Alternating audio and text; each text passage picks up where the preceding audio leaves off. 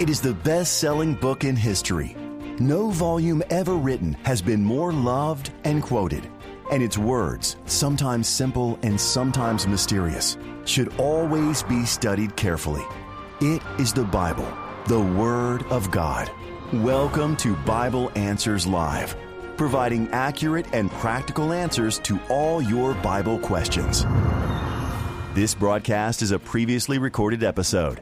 To receive any of the Bible resources mentioned in this broadcast, call 800 835 6747.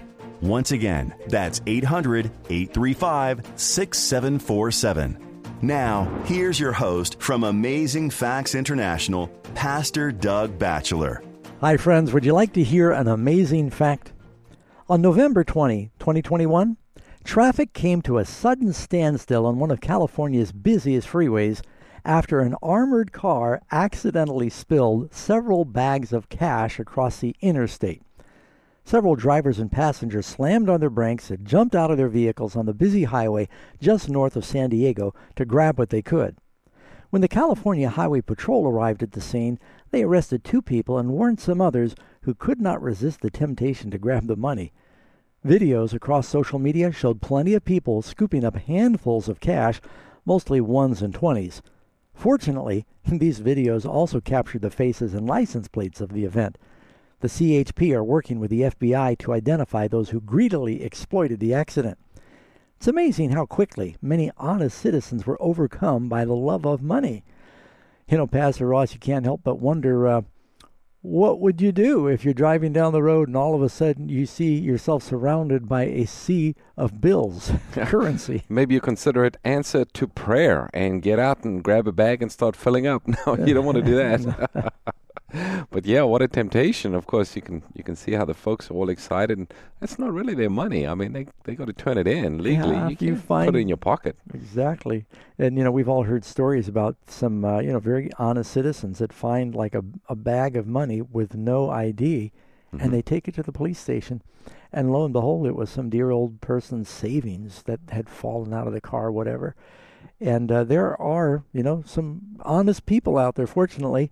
But, you know, the Bible tells us in the last days, evil men and seducers will wax worse and worse. And you can read in 1 Timothy 6, verse 10 For the love of money is a root of all kinds of evil, for which some have strayed from the faith in their greediness and pierced themselves through with many sorrows. You know, when a person is converted, not only is their heart converted for spiritual things, but God converts your wallet as well. And one of the ways you know that a person has been born again is just their uh, their generosity. They're not controlled by covetousness or greed anymore, and they're willing to share. And they're willing, if they find something that's not theirs, they automatically think, "Well, this dear person, whoever it is, they lost some money." You know, your heart goes out to that poor armored truck driver who forgot to latch the back door, and uh, he may have lost his job. Right, right. Well, you know, Pastor Doug, we do have a study guide that talks about the Christian and money. And of course, as you mentioned, the Bible verse, the love of money is the root of all evil, and that's that's so true in our world today. But what does the Bible say about how we can be faithful stewards for the things that God has mm-hmm. given us? We'll be happy to send this to anyone who calls and asks. This is our free offer for this evening. It's a study guide called In God We Trust. If you'd like to receive that, the number to call is 800 835 6747, and you can just ask for offer number 135, or you can ask for the study guide by name. It's called In God We Trust. We'll be happy to send it to anyone in North America. If you're watching outside of North America, we know we have people who are tuning in on the various social media networks, or they're watching on a, a various channel. Um, you can just go to the Amazing Facts website, just amazingfacts.org or .com, and you'll be mm-hmm. able to enroll in our free Bible school, and you'll actually be studying this lesson. Again, it's called In God We Trust. Well, Pastor Doug, maybe it's a good time just to greet those who are joining us. You know, we have folks watching on YouTube, as mentioned, on social media, uh, folks listening on the radio. We have people listening on satellite radio. So, for those who've uh, always listened to the program, we want to make sure you're aware we are broadcasting and you can see what's happening here in the studio.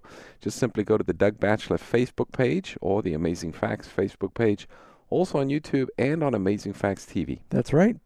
And you can send your questions in also on the um, the Facebook page as well. Okay, well, we're going to get right to our questions. If you have a Bible related question, the number to call here to the studio is 800 463 7297. Again, that's 800 463 7297. That'll bring you a call here in the studio. And of course, if you don't get right through, uh, just stay on the phone. One of our operators will get to you as soon as they can. Well, before we get the questions, let's start with prayer. Dear Father, we thank you that we have this opportunity once again to open up your word and study. And Father, as we always do, we want to ask for the Holy Spirit to be with us, be with Pastor Doug and myself here in the studio as we answer these questions. And we pray that you'd be with those who are listening or watching, wherever they might be. Mm-hmm. Father, the purpose of this uh, program, of this time, is to come to a clear and full understanding of your word. For we are reminded of what Jesus said they shall know the truth, and the truth will set them free. Amen. So, Father, keep us uh, clear and uh, bless this program in Jesus' name. Amen. Amen. All right. Well, we're going to go to our first caller this evening. We've got Peter listening in Canada. Peter, welcome to Bible Answers Live.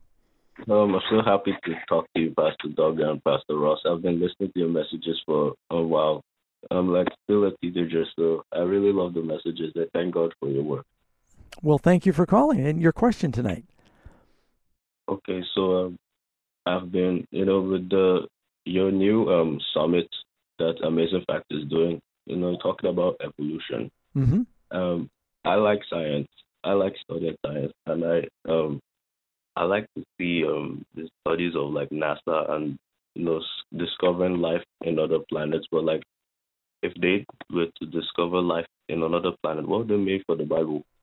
All right. So if they were to discover life on another planet, would that uh, impact the Bible or contradict the teachings of the Bible in some way? No, because uh, I believe the Bible tells us that God does have life on other planets. Uh, I'm sure, Peter, you've been tracking, if you like, uh, space and exploration. That uh, recently, I think at the end of 2021, they launched the James Webb Telescope, which is like a hundred times more powerful than the Hubble, and it will be very exciting to see. It looks like it's fully deployed now, and they're doing some calibrating. Uh, should be getting some incredible pictures from that telescope in oh I think about six months they said, but um, I'm probably as interested as anybody. I, I'm fascinated with astronomy and the the cosmos that God made. Um, everything the Bible says, you know, the Lord made the heaven and the earth. He made the stars. He made it all. And I don't think the Bible teaches the only life is here on earth. I believe the scriptures say that Christ made the worlds. Is that Hebrews chapter? Hebrews chapter one, yeah. and it's uh, actually the verse you're referring to there is uh, Hebrews 1, verse 2. Yeah, in Colossians it tells about other life, and Revelation talks about the creatures in heaven that praise the Lord. So um, we believe there is life on other planet. I'm not, you know, I'm not uh, too sure that they're going to find life on Mars or or in our solar system, just because it seems like it's such a stark environment out there. But I'm sure there is life. Uh, the life on other planets does not communicate with us here on earth other than angels and God because we've got this disease of sin. So you might say we're sort of quarantined. Yeah, but um, I think once we're saved and in the new kingdom, we're going to, as it says in that song, Rock of Ages will soar to worlds unknown. Hey, you know, Pastor, we got that story in the book of Job. It talks about a gathering of the sons of God. And we mm-hmm. know that this didn't happen on earth because Satan came as a representative of the earth. That's right. So it seems, at least from that verse, that they are these other intelligent beings from other worlds uh, mm-hmm. called the sons of God here in that passage. So, right. yeah, there are intelligent beings other than angels that God created in the universe.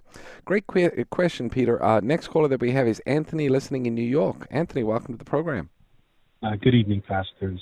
Um, my question, uh, the best verse I can find to base it on is Exodus chapter 25, verse 40. Um, and it says, uh, And look that thou, and this is God talking to Abraham, and look that thou make them after their pattern, which was shown showed thee in the mount. And uh, my understanding is that's talking about the heavenly, the, the earthly sanctuary being made after the pattern of the heavenly sanctuary. So, my question is, uh, I, I know that the earthly sanctuary only came into play, or the whole sacrificial system came into play only after Adam and Eve sinned. But does that also mean that there was really no need for a heavenly sanctuary if it was only for the atonement for sin um, until after Adam and Eve sinned? Was that create was the heavenly sanctuary also established with the plan of salvation? Yeah, well, you know, there's some there's some mystery to that because when you talk about the sanctuary, you're talking about the dwelling place of God. The dwelling place of God, or wherever the capital of the universe is, has existed, you know, through eternity, as far as we're concerned.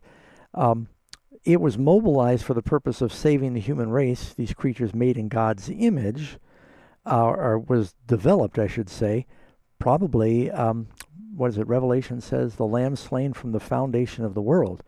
And uh, there's other verses that talk about the plan of salvation that, you know, God knew that this would happen uh, back in eternity. But um, it wasn't really activated with the blood of Christ until Jesus died on the cross. But the pattern that God gave Moses on the mountain is patterned after a much bigger uh, center of God's throne in heaven. Let me give you an example. Um, you probably heard of matchbox cars. They're just like little microcosms of big cars. In the earthly sanctuary, you've got two golden angels on top of this box. Well, those angels are real angels you read about in like Isaiah chapter 6. And then you have the wallpaper was with uh, angels on it in the Holy of Holies. But um, they're going to be real angels surrounding the throne of God in heaven. And instead of it being 20 feet across, it's going to be, you know, maybe 20 light years across. I don't know. But it's, it's a much bigger um, reality than the model that God gave to Moses. So, yeah, I think it is very real. It wasn't clearly when God first established his throne, God wasn't doing it where there were you know, there was sacrifice going on in the heavenly temple it was used for that after the sacrifice of Christ. Yeah, it, it seems like, as you mentioned, Pastor, like there was maybe a remodeling of the heavenly throne room because of sin, mm-hmm. and the focus then is to redeem mankind. What is interesting, after the 1,000 years, you read about in Revelation chapter 21, uh, the New Jerusalem comes down, the earth is recreated, describes the New Jerusalem.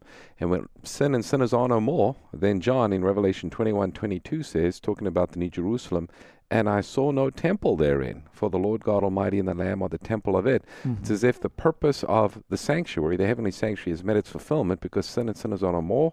The righteous are redeemed, forever we united with God. It doesn't mean that, you know, the dwelling place of God disappears. No, but the, the, the function of the temple, the work of the temple mm-hmm. has met its fulfillment. Right. And that's at the end of the thousand years after all things are made new. Absolutely. You know, we do have a study guide mm-hmm. that talks about the sanctuary and the heavenly sanctuary. It's called God Drew the Plans. And it talks about this work of redemption and how that's playing out in heaven as well as on the earth.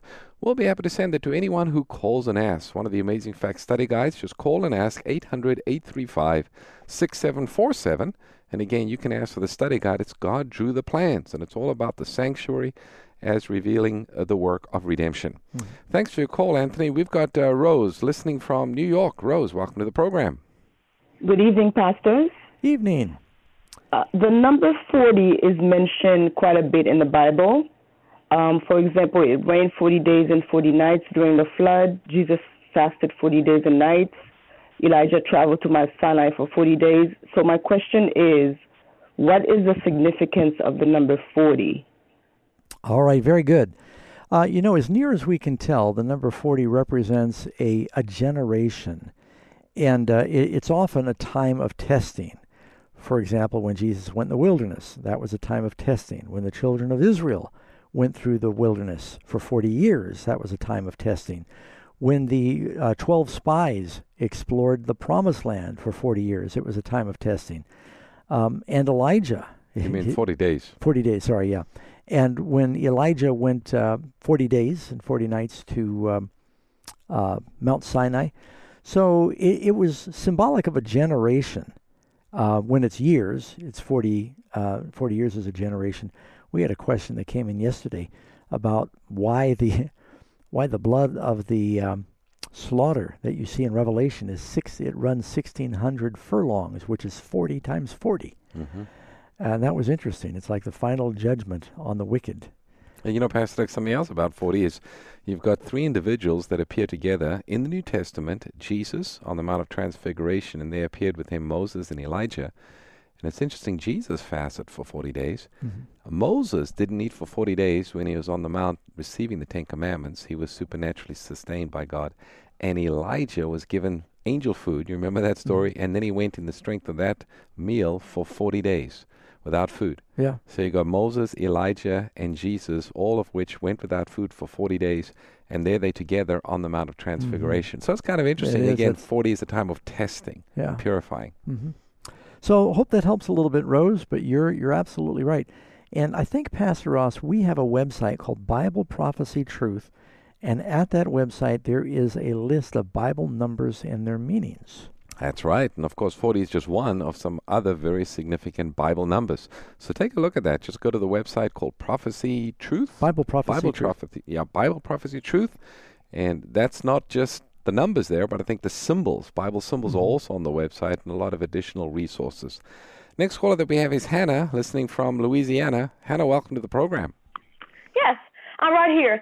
Um, for background, I'm a 16 year old teenager growing in the Word. I'm not the as not as knowledgeable as probably some of the other people who called in earlier.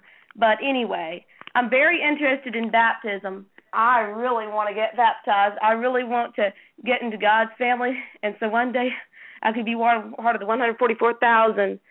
So my question is, what does God expect of me after baptism? Oh, great! Yeah, we appreciate your question. Well, first of all, the the um, it's wonderful that you're wanting to make that decision and consecrate yourself. You not only want water baptism, you want spirit baptism. Jesus said, "Unless you're born of the water and the spirit, you cannot enter the kingdom of heaven." So you need both. And um, but the promise is that if you receive Him, to those that received Him, to them He gives power. That power is the power of the person of the Holy Spirit in your life. To them he gives power to become sons and daughters of God. And so when you receive him, uh, he brings his spirit into your life. You want to then continue bathing in that spirit, just like, you know, any average person. You don't just bathe once. You want to continue to bathe in the spirit, read the word. Uh, for a baby to grow, you need to do three things. Baby's got to uh, eat, the baby needs to breathe, and the baby needs to exercise. And if a baby is, you know, eating and drinking, if it's uh, exercising and breathing, it will grow. If you are feeding on God's word, if you are breathing in prayer, and if you are sharing your faith with others, you will grow. And so, uh, do what you can to learn more about studying the Bible. If you want to take the Amazing Facts Bible Study course, that's a great place to start. Um, spend regular time in prayer, just consecrated prayer, and then talk to pr- God through the day in your prayers. And then look for opportunities to share what Jesus has done for you. And uh, you will grow in your faith, and He'll reveal what His plan is for your life. Absolutely. Well, you know, we do have a study guide, and maybe you're aware of this, Hannah, or for anyone wanting to learn more about Bible baptism. What does the Bible say? One of our study guides is called Purity and Power, and it's about baptism. Jesus said to- said to Nicodemus, Except you are born of water and of the Spirit. So we want to have water baptism, but we also want to be baptized by the Spirit. And this study guide will tell you more about that. If you'd like to receive it, the number to call is 800 835 6747. It's free. Just ask for the study guide on baptism. It's called Purity and Power. We'll be happy to send it to anyone in North America. We've got Brett listening in Atlanta, Georgia. Brett, welcome to the program.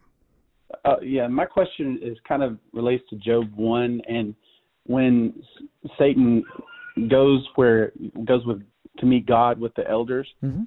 who are the elders? The, Who are the sons of God in- that? Yeah, well, you know, that came up a little bit earlier in another question, but it appears that when you look in um, Luke chapter 3, and it talks about, um, you know, Enos was the son of Seth, who is the son of Adam, who was the son of God. Adam, who was the leader of this world, was referred to as a son of God. And God probably has um, leaders of other worlds, and these 24 elders around the throne they could have been some of the representatives of other world or other galaxies i don't know but some other celestial leaders that uh, god has in this council.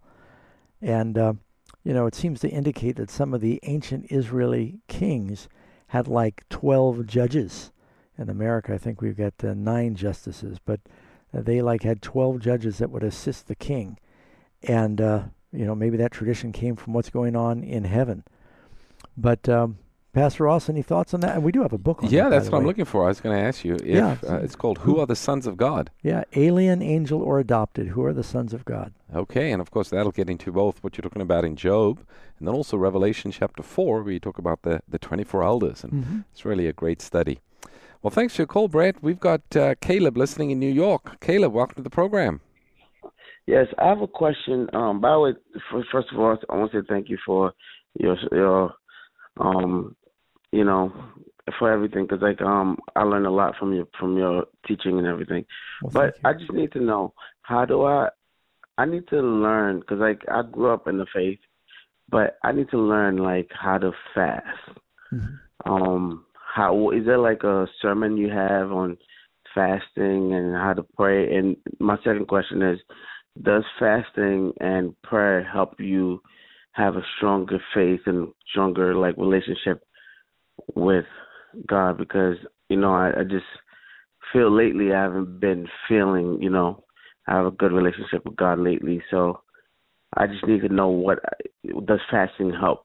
Yes. Uh, well, Jesus said in uh, the Gospel of Matthew, and I think it may be chapter 6, Pastor Ross, when he said, When you fast, he doesn't say if you fast. He said, When you fast, be not like the hypocrites. Of course, Jesus said, And when you pray, he didn't say if you pray, he said, When you pray, meaning it was thoroughly understood that they would be praying. And when he talked about fasting, he said, When you fast. He didn't say if you fast. Fasting and prayer. And then also, when John the Baptist came to Jesus' disciples and said, How come your disciples don't fast? Jesus said, Well, when the bridegroom's taken away, they will fast. So Christ always understood that prayer and times of fasting and prayer is part of the Christian discipline for a couple of reasons. Well, several. One, there are certain health benefits in fasting occasionally. And that's been proven by science that it, it's just good for your metabolism to sometimes abstain and let your digestive system recover uh, rather than it being you know constantly under a burden of, of uh, processing food. So there's health benefit. There is self-discipline benefit. Whenever you deny yourself something that the flesh wants, it actually it actually it strengthens your resolve to deny yourself, and um, it's not a bad practice for just self-discipline.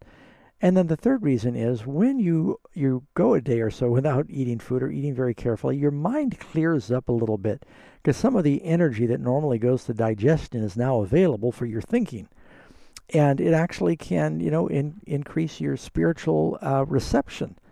So a lot of people who fast say, "I just sense the presence of God more." Uh, you're basically saying, "Lord, I'm denying the flesh because I want to strengthen the spirit." Now, I do have a sermon that you will find online, and it's uh, you just type into Google Doug Batchelor when you fast, and or Doug Batchelor fasting, and uh, I'm sure there are many other pastors that have good messages on that as well. But uh, you're on the right track, Caleb. Seek after God with fasting and prayer. You may not be able to go, you know, a whole day without a meat, without eating. If you've not done it before, you may just start and say, "I'm only going to do one meal today," or or uh, skip the food and just uh, you know drink some fruit juice to keep your blood sugar up. There's several different ways to fast, and and you'll hear more about that in the message. Okay, thanks for your call, Caleb. We've got uh, Martin, Marty, listening from New York. Marty, welcome to the program. Hi, pastors. God bless you. And uh, my question is this What happens to a Christian between the time they die and the time Lord Jesus comes back? Well, for a believer, when they die, their next conscious thought is the resurrection. The Bible tells us in 1 Thessalonians chapter 4 that the Lord himself will descend from heaven with a shout, with the voice of the archangel, and the trump of God, and the dead in Christ will rise. And Jesus said that they will live again in the last day. There it is on the screen. The dead in Christ will rise first, then we who are alive and remain shall be caught up together with them in the clouds. So, if a believer dies, they've got no consciousness of time. But uh, life goes on here on earth until the resurrection. The resurrection has not happened yet, it is a future event. Jesus, I think, oh, three times in John chapter 6, and Pastor Ross might find some of those where, where Jesus said, uh, I will raise him up the last day. I will raise him up the last day. They'll be raised up the last day, sometimes known as the day of the Lord. It's the second coming. And uh, so, for those who are believers that die, there's no awareness of time for them. The next thing they know is absent from the body. They're present with the Lord. They're caught up. They, they see God come. They are raised with a glorified body. The Bible says it's like a moment, the twinkling of an eye. But as far as us here on earth, we still live in time. It hasn't happened yet. So some people are confused. They'll walk around and say, well, so and so's in heaven now. Well, as far as they're concerned, they're going to be there next thing they know. But it hasn't happened yet for us because we still live in time and Jesus hasn't come. In other words, uh, the Bible describes then death as a sleep, an unconscious sleep. The very next thing you know, the second coming of Christ, and you're resurrected, but you're not in heaven at the moment. Right. Yeah, while life is going on on earth uh, yeah. as normal. And there's a, a, really good verse in 1 Corinthians chapter 15 when it tells us that, um, you know, when we die, um, the, that we're not aware of anything until the Lord comes. And it tells us that um, the a resurrected come back to life when the Lord returns. And you'll find that in 1 Corinthians chapter 15. You know, we do have a book talking about oh, well, what happens when a person dies, and it's called Are the Dead Really Dead? And it looks at these different Bible teachings and different scriptures on this. Yeah, Pastor Doug, there's a lot of confusion out there in the world today about mm-hmm. the dead. And sometimes people believe, well, the the person is asleep, so to speak, the unconscious sleep waiting for the resurrection. Others believe that you receive your reward immediately and you're in heaven, or if you're a bad person, you're burning in hell. Well, that's what the Bible teaches. Yes, there is a heaven and there is a final destruction of the wicked in hellfire, but that hasn't happened yet. Right. So Jesus says when he comes, he'll bring his reward with him to give to every man according to his works. It's Revelation 22. And of course, he hasn't come yet, so people have not received their reward. Exactly. The reward would be eternal life for the righteous and eternal death for the wicked.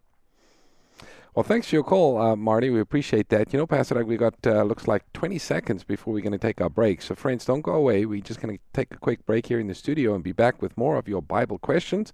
If you have a question, the number to call is 800 463 7297. That'll bring you right in here to the program. So, just after a few moments, some important announcements and then we'll be back for more Bible Answers Live. So don't go far. We'll be right back. Stay tuned. Bible Answers Live will return shortly. Doug Batchelor was the teenage son of a millionaire father and show business mother, yet he was living in a cave. He had everything money could buy, everything but happiness. But all of the fun and excitement he enjoyed left his life out of control. His search eventually led him to a cave above Palm Springs that became his home. While Doug scavenged for food in garbage bins, his father owned a yacht, a Learjet, and an airline. But in his cave home, he discovered a dust covered Bible. As he began to read, he soon learned of his true purpose in life. The Richest Caveman is the extraordinary true story of Doug Batchelor that tells how a rebellious teenager who once lived in a cave became a tremendous soul winner for Jesus Christ. It's a thrilling testimony of the transforming power of God's Word. To order your copy of The Richest Caveman, call 800 538 7275 or visit afbookstore.com. Millions of people believe that planet Earth is on the verge of some apocalypse that will plunge the world's cities into chaos. In response, thinking people everywhere are wondering if it might be a good time to locate their families outside of the congested metropolitan areas. In my new book, Heading for the Hills A Beginner's Guide to Country Living, I do my best to provide a biblical balance. I'd like to share with you some of the crucial things you'll need to know before you head up for the hills. I'd also like to identify some of the practical things you look for in buying a piece of country land how to develop water, power, and a garden, all while still seeking to save the lost. This book has some very valuable information for anybody that's ever considering country living. Order your copy of Heading for the Hills. Call 800 538 7275 or visit afbookstore.com.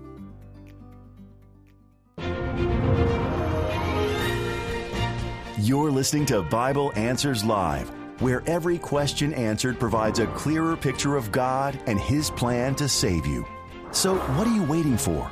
Get practical answers about the good book for a better life today. This broadcast is a previously recorded episode. If you'd like answers to your Bible related questions on the air, please call us next Sunday between 7 p.m. and 8 p.m. Pacific Time. To receive any of the Bible resources mentioned in this evening's program, call 800 835 6747. Once again, that's 800 835 6747. Now, let's rejoin our hosts for more Bible Answers Live. Welcome back, listening friends, to Bible Answers Live. And if you've tuned in along the way, this is a live international interactive Bible study where we are taking your questions. And we're going to be on the air for about another 28 minutes. And uh, if you want to call in with a question, the number is 800 God Says. That's 800 463 7297. You can also uh, watch what's happening on Facebook. It's on the Doug Batchelor Facebook page or the Amazing Facts Facebook page or YouTube. And we are broadcasting on television on AFTV. That's the Amazing Facts television channel. My name is Doug Batchelor. My name is John Ross, and we have Cynthia that is listening in Mississippi. Cynthia, welcome to the program. God bless both of you. Um, I have someone very dear to me that took their own life. Mm. And I am wondering, um, I've discussed this with my preacher and quite a few other um, preachers, and I can't seem to get a direct answer. Uh, I guess what I'm wanting to know is are they in heaven or will they stay in hell? Or are they in hell and will I ever see them in heaven? All right. Good question. I'll try and give you a direct answer on one aspect that you asked there. Uh, are they in hell? No, nobody is in hell yet. Uh, nobody is in the lake of fire. That doesn't happen until after the second coming, and you read that in Revelation 20. So every grave that says R.I.P., rest in peace, the dead are sleeping until the resurrection. And Jesus said the hour is coming, it's future. This is John uh, chapter is it five? The hour is coming in which all that are in the graves will hear his voice and come forth. They that have done good, the resurrection of life. They that have done evil, the resurrection of condemnation.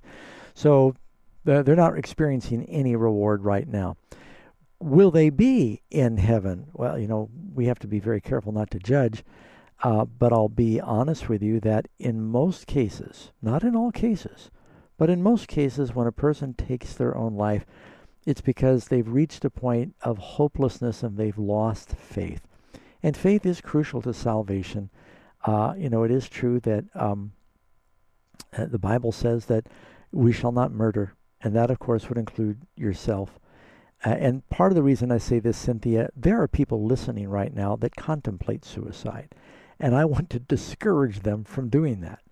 Now, there are some exceptions. You have some people I did a funeral for a young lady that um, she was a Christian, became very discouraged. There may have been some chemical imbalance, took some pills. After she took the pills, she called 911 and, and said, oh, I don't know what I was thinking. I took all these pills and they rushed her to emergency and tried to save her. Um, and she was conscious when they first got there, but she slipped under and she died. And so the family was saying, you know, what are the chances? I said, well, you know, she was probably praying and, and asking for help before this happened. So I, I know people, I think Pastor Ross does too, mm-hmm. that they're suffering so much from some terminal illness that they're just not themselves and, and they might take their own life. That doesn't mean that their whole life of serving God is going to be forgotten because of those closing hours of, you know, incoherency or pain. So you have to be very careful to say, well, we know what happened to a person because only God knows their hearts. Now, that may sound like other answers you've had, Cynthia, that are meandering back and forth, but I, I hope that made sense. You know, we do have a book. It's called Choosing Life, because we do get this question, mm-hmm. and people call in and ask, and uh, it's an important subject. So I just recently passed it. Like you finished a book. It's called Choosing Life, and it talks about uh, what do you do if a loved one or family member or somebody you might know is contemplating suicide? How do we encourage them and point them in the right direction? We'll be happy to send that book out to mm-hmm. anyone who calls and asks. It's a new book, so you need to ask for it. It's called Choosing Life, and the number to call is 800 835 6747. And you can ask for the new book called Choosing Life, and we'll be happy to send it to anyone in North America. Thank you again for your call, Cynthia. We've got Stephen listening in Canada. Stephen, you're on the air. Oh, hello, Pastor Doug and Pastor John Ross. Thanks for having me. Hi. Yes. Um, yeah. So, my question it's um it's it's a little complex. Hopefully, I'll be able to put this out simply. The the word um, regarding perfection. Um, so it says we see in Job that it says Job was a perfect, you know, upright man. I guess the word is there, blameless. That says same thing about Noah, perfect or um, blameless. And it says regarding the 144,000, they're blameless. The people that washed their robes, um, they're blameless before the um, before the throne of God. Um, obviously, Jesus was the ultimate of perfection. He was sinless, our Lord and Savior. Um, what I've I've I've listened to like your sermons, Pastor Doug, about like how perfect must a Christian be. I remember you, I can't remember you said something about I don't believe in perfection in this sense, but I do. Anyways, I won't speak too much more. Just the word perfection. What does how perfect should a Christian be, and what what does that relate to in the Bible? Because it even God said, "Come before me, Abraham, and be perfect." Like that word perfection, all these different contexts I see in the Bible and stuff. Oh, that's good. Yeah, good question. It's a practical question. And I'm really thankful for the stories in the Bible because the Lord, you just highlighted Abraham and others who were declared perfect. And then you see, while God looked upon them as consistently serving him, you know, Abraham, he, he goes to Egypt and lies and says Sarah's really his sister because he's afraid. And uh, then he gets talked into taking his concubine as a wife. The Bible tells us about Zechariah and Elizabeth in the New Testament. It says they were perfect, walking in all the commandments of the Lord. Right after it says they were perfect, uh, he struck dumb for his lack of faith. Uh, so being perfect biblically doesn't mean you, that you're flawless. And that's where I think some people get discouraged because especially young people, they, they think, oh you man, I've got to be flawless. I've got to be some kind of a biblical saint before I can be saved. And um, then you read and you find out that you know there'll be people in heaven like Peter, who you know made some big mistakes, and and Paul and Moses, who um, you know they God filled Elijah with the Holy Spirit, and he prayed, and fire and rain came down from heaven and a little while later, he said, Oh Lord, take my life. He got discouraged and he ran. But Elijah went to heaven in a fiery chariot. So these are people who had surrendered themselves to the Lord. They were committed to serving God, but you do see that they were very human. Now, as a Christian, our example is a perfect example. That's Jesus. So we should always strive to be Christ like. Chances are we're going to stumble and fall along the way, but uh, we, you never make excuses for sin because we're longing and loving holiness. That's the key to happiness. Now, I hope that made sense. Thank you. If it, yeah, if I had to be a stainless steel sterile robot uh, who never uh, did anything wrong or felt any temptation, then there'd be no hope for me. But I can live with Christian joy and assurance because I believe that God begins a work in me, and as I cooperate with Him, He is working out His salvation in me. All right, excellent. Thank you, Stephen, for your call. We've got Grace listening from New Jersey. Grace, welcome to the program. Yes, hi, Pastor Ross. Hi, Pastor Doug. It's uh, Good evening. a blessing to speak to you. Likewise. Yes. Uh, I have a question. Uh, let me give you the verse. It's uh, Revelation 20, 22, mm-hmm. 15 but outside are dogs and sorcerers and sexually immoral and murderers, idolaters, and who whoever loves and practices a lie. Yeah. Uh, my, my question is, I listened to your Ten Commandments. Um, so, you know the sermon you had the series, mm-hmm. and I remember you mentioning also about the the, the dogs and idolater. They, they belong outside. And my question here is because I see people have dogs inside the house, and some people call them children, and this is my baby. And I don't know how to address that issue. Okay, that's great. Now, first of all, in Revelation, when it says for outside outsider dogs, dogs is a term that was used uh, for people that uh, were just carnally minded that had turned from God. It's not talking about Fido. It's not talking about canine animals. Um, Paul talks in Philippians, I think he says, beware of the dogs. And he's talking, and that's, yeah, beware of dogs and evil workers, Philippians 3 2. Two animals that were scavengers that are often referred to by the uh, children of Israel were pigs and dogs. Uh, you're not supposed to eat either one. That God, you know, dogs are scavengers. Dogs, it says they ate Jezebel. so, um, a dog was considered an unclean animal, but uh, people had dogs even in the Bible as pets because you can remember when uh, a woman came to Jesus and said, "Will you please heal my my daughter?" And Jesus said, "It's not appropriate to take the children's food and give it to the dogs." She said, "Yes, but even the dogs eat the crumbs that fall from the children's tables." Now that must be a household dog if they're doing that. So there's no sin against owning a dog, and, and some people are lonely. I would agree that in some cases people go a little far and they kind of treat their dogs with uh, uh, more love than they do humans. And you know, I, I went to Hong Kong and people buy fur coats for their dogs and walk them up and down the street with golden collars, and it, you know, it just gets really carried away. But um, no, there's no sin in having a pet.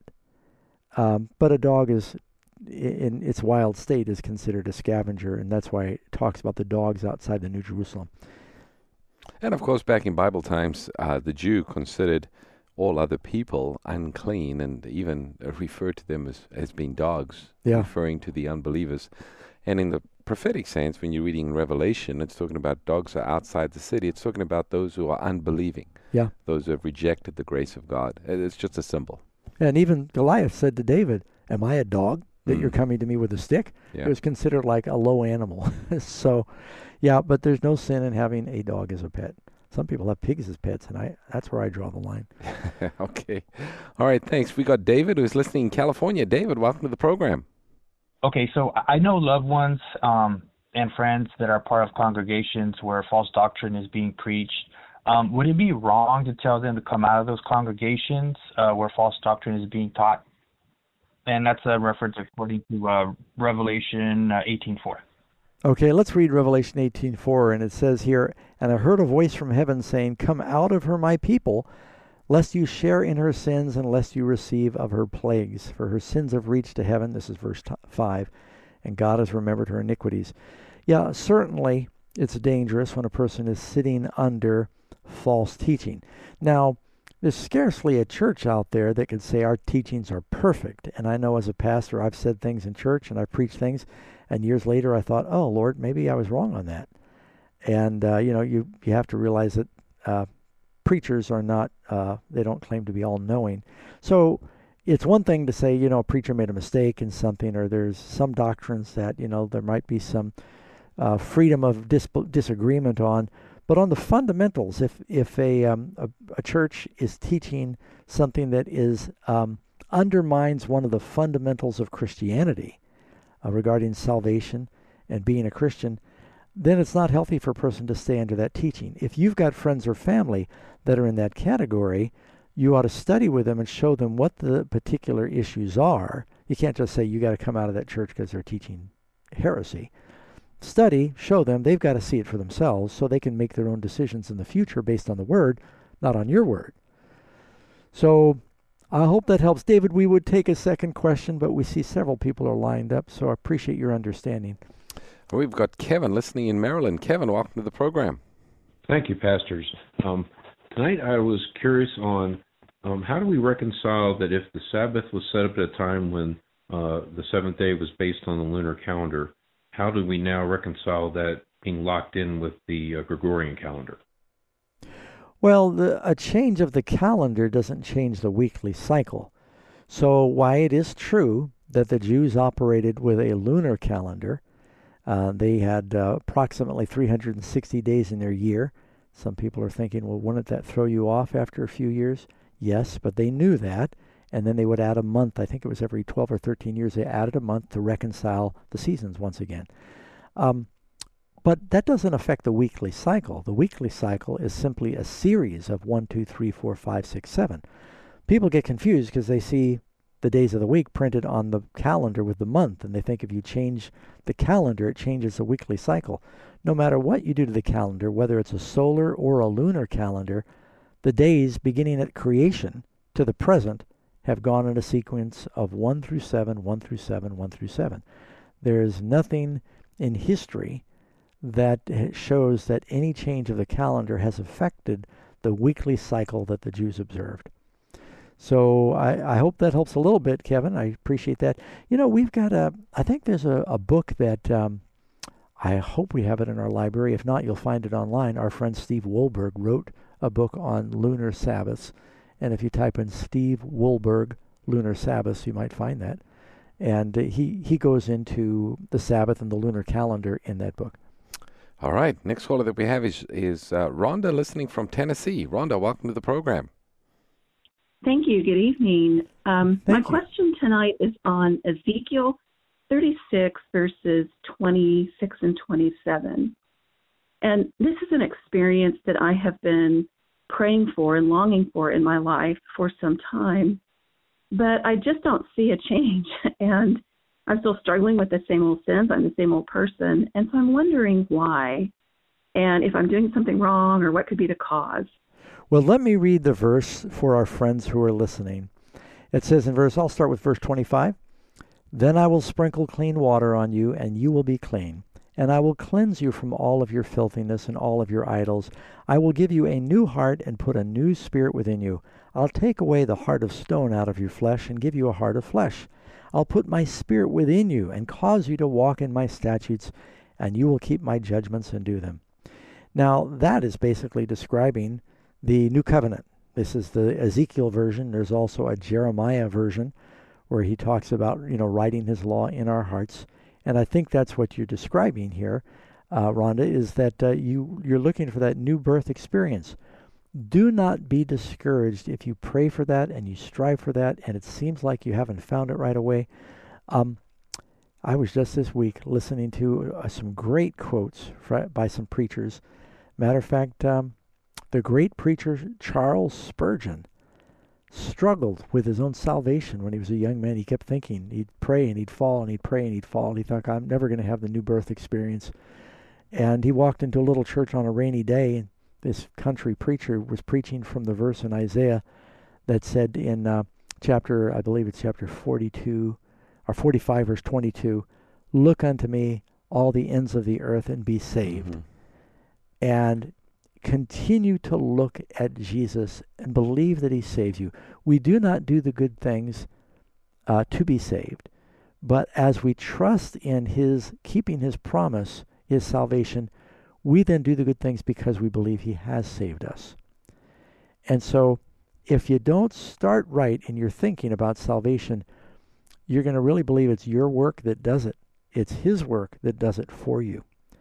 And so keep thanking Him and trusting that in His mercy, keep looking to Him. You know, Christ said to Nicodemus, You've got to be born again. And then Jesus said in uh, John 3:15, As Moses lifted up the serpent, even so the Son of Man must be lifted up. You remember the people were bitten by the serpents, and they looked at this bronze serpent on a pole, and they were healed. They looked and they lived. It's so simple. You look at Jesus on the cross for your sins, believe that He's there to forgive you. He says that He makes us His sons and His daughters. You accept that, it should give you a peace. And then, because we love Him, we will want to obey Him. And as you continue to claim that promise, His Spirit will grow and swell in your heart. If it doesn't happen, keep keep believing, keep striving, keep praying. Um, and and it will happen. You seek him with all your heart. The promise is Jeremiah 29:13, you will search for me and you'll find me when you search for me with all your heart. You know, we've got a book, Pastor Doug, one that I like to share. It's a great book. It's called Three Steps to Heaven. And it talks Amen. about growing in grace, the experience of, well, experiencing that new heart that's promised in the Bible. We'll be happy to send this book to anyone who asks. The number to call is 800 835 6747. And you can ask for the book. It's called Three Steps to Heaven. We'll be happy to send it to anyone in North America. If you're outside of North America, just go to the Amazing Facts website and you'll be able to read it online at our free library. They're at amazingfacts.com or amazingfacts.org. We got Deb listening in Texas. Deb, welcome to the program. Hi, thank you, pastors. Good evening. Mm-hmm. First, I'd like to tell you I really enjoyed the summit this weekend with Revelation's Final Warning. Oh, wonderful. My question is this If God and Yeshua are one and the same, then how is it that the Son doesn't know the day or the hour of the end of times? Yeah, in Matthew chapter 24, when Jesus is talking about his uh, return, he said, But of that day and that hour knows no man but the uh, Father only, not even the Son. And uh, maybe he told the disciples that also so that they wouldn't be prodding him to say exactly what is the date. But I believe when Jesus was on earth, he didn't know the date because Christ laid aside a lot of his divine knowledge when he walked on earth among men. And so uh, God, he lived by faith that God would reveal, his Father would reveal to him what he needed to know at the time he needed to know. You can be quite certain that Jesus does know the day and the hour of his coming now. He is, you know, at the right hand of the Father. I'm sure if Jesus were to say, Father, what's the date? God's not going to cover a piece of paper with his hand and say, I can't tell you, it's a secret. It's just why he was on earth the Bible tells us in is it Philippians that he made himself of no reputation, taking the form of a man, or is that Colossians? And uh, yeah, he laid aside his divinity, and that's why he didn't know at that time. So, uh, Deb, does that make sense? Yes, you've cleared it up for me. I understand now. He does know. Well, thank you. Praise the Uh, thank you so much, pastors. All right, you have a good evening. All right, next caller that we have is uh, Andre in uh, Canada. Andre, welcome to the program. So, my question: In the beginning, God created two persons, and I'm and I am assuming that they were of the same race. So, do you guys have any explanation why we have so many different races today? Yeah, I think I don't think it's really complicated. First of all, yes, there was one race, and uh, Bible tells us in uh, the book of Acts, God has made of one blood all nations. And the fact is, it doesn't matter whether you are Asian or Aborigine or African or American Indian. Some people have got O positive blood, and some people have B positive blood, and the various blood types. And if if I uh, have a car accident and I need a transfusion, the race of the person won't make any difference. What they're going to look at is the blood type. And um, the reason that you've got uh, different races is because as people begin to migrate around the world following the Tower of Babel, it's just a law of genetics that uh, different people in different environments, when they're marrying within a certain gene pool, that different traits will become more dominant. Um, and you can see this, and forgive me for making the comparison, but I believe that God originally made two dogs, two probably wolf like dogs, and look at all the different varieties of dogs, every shape and color and size, and no hair, lots of hair, teeny tiny, huge. They all come from the same dogs, but through isolation in their breeding, uh, you get all these different varieties.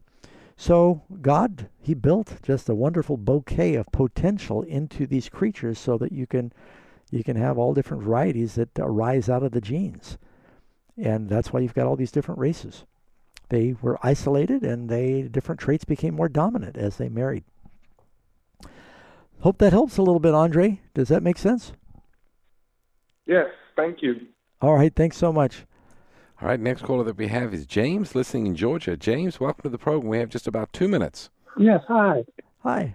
I, I I grew up in a really big church. I'm not going to name the religion, but they baptize you when you're a baby. And I don't believe that was really valid according to everything that I read in the Bible.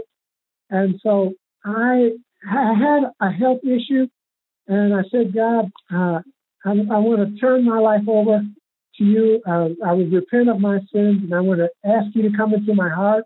That I, I, I want to still become uh, water baptized, but I, I think I'm already spiritually baptized, uh, and I wanted to ask about that. All right, well, let me talk to you about that real quick. We just have a few minutes left, or a few seconds actually. Please go to the Amazing Facts website, take the free Amazing Facts Bible study course. We have one lesson that is specifically on baptism. You can read that for free, even right now at our website, and it's talk about uh, p- power and purity. Power and purity, yes. And it'll tell you about the importance of water baptism. That is biblical. But you need both. You need to be born of the water, born of the Spirit, and it'll also guide you in the choice of a church where you can be a 100% absolutely committed Christian.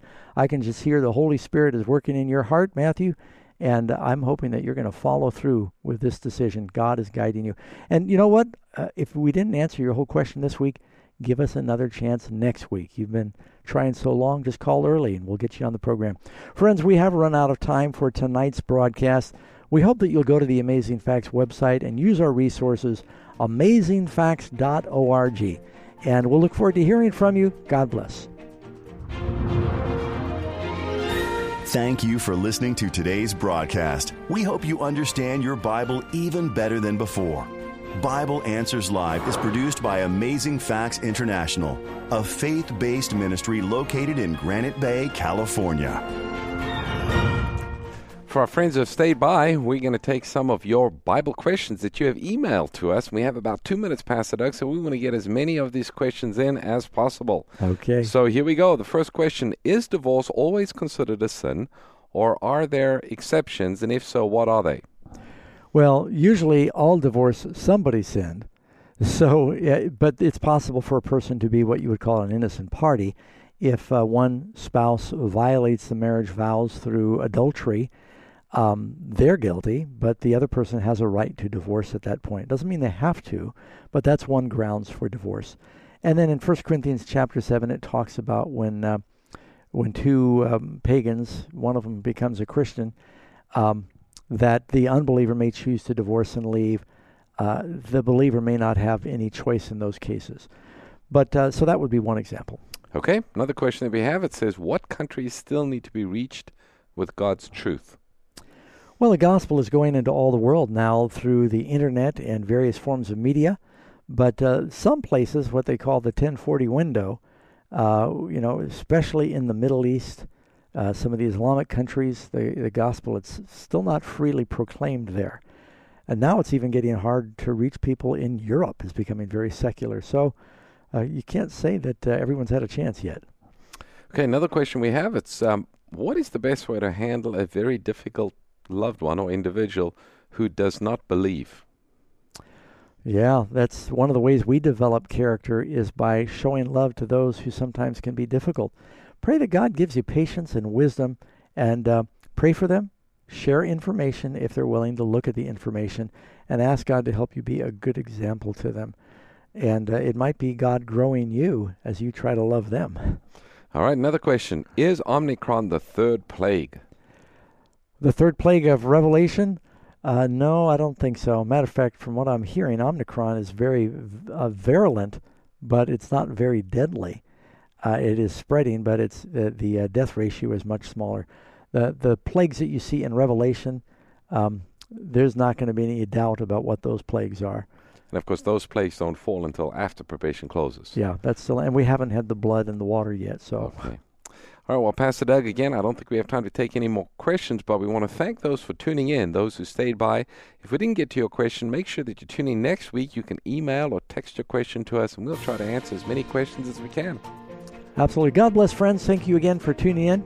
And if you are blessed by these programs, let us know. You can go to the website and donate to keep us on the air. AmazingFacts.org. God bless.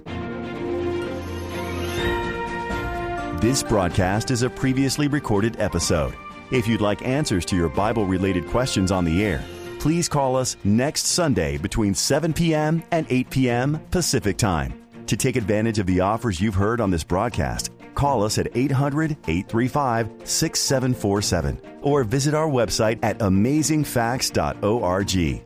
Tune in next time for more Bible Answers Live honest and accurate answers to your Bible questions.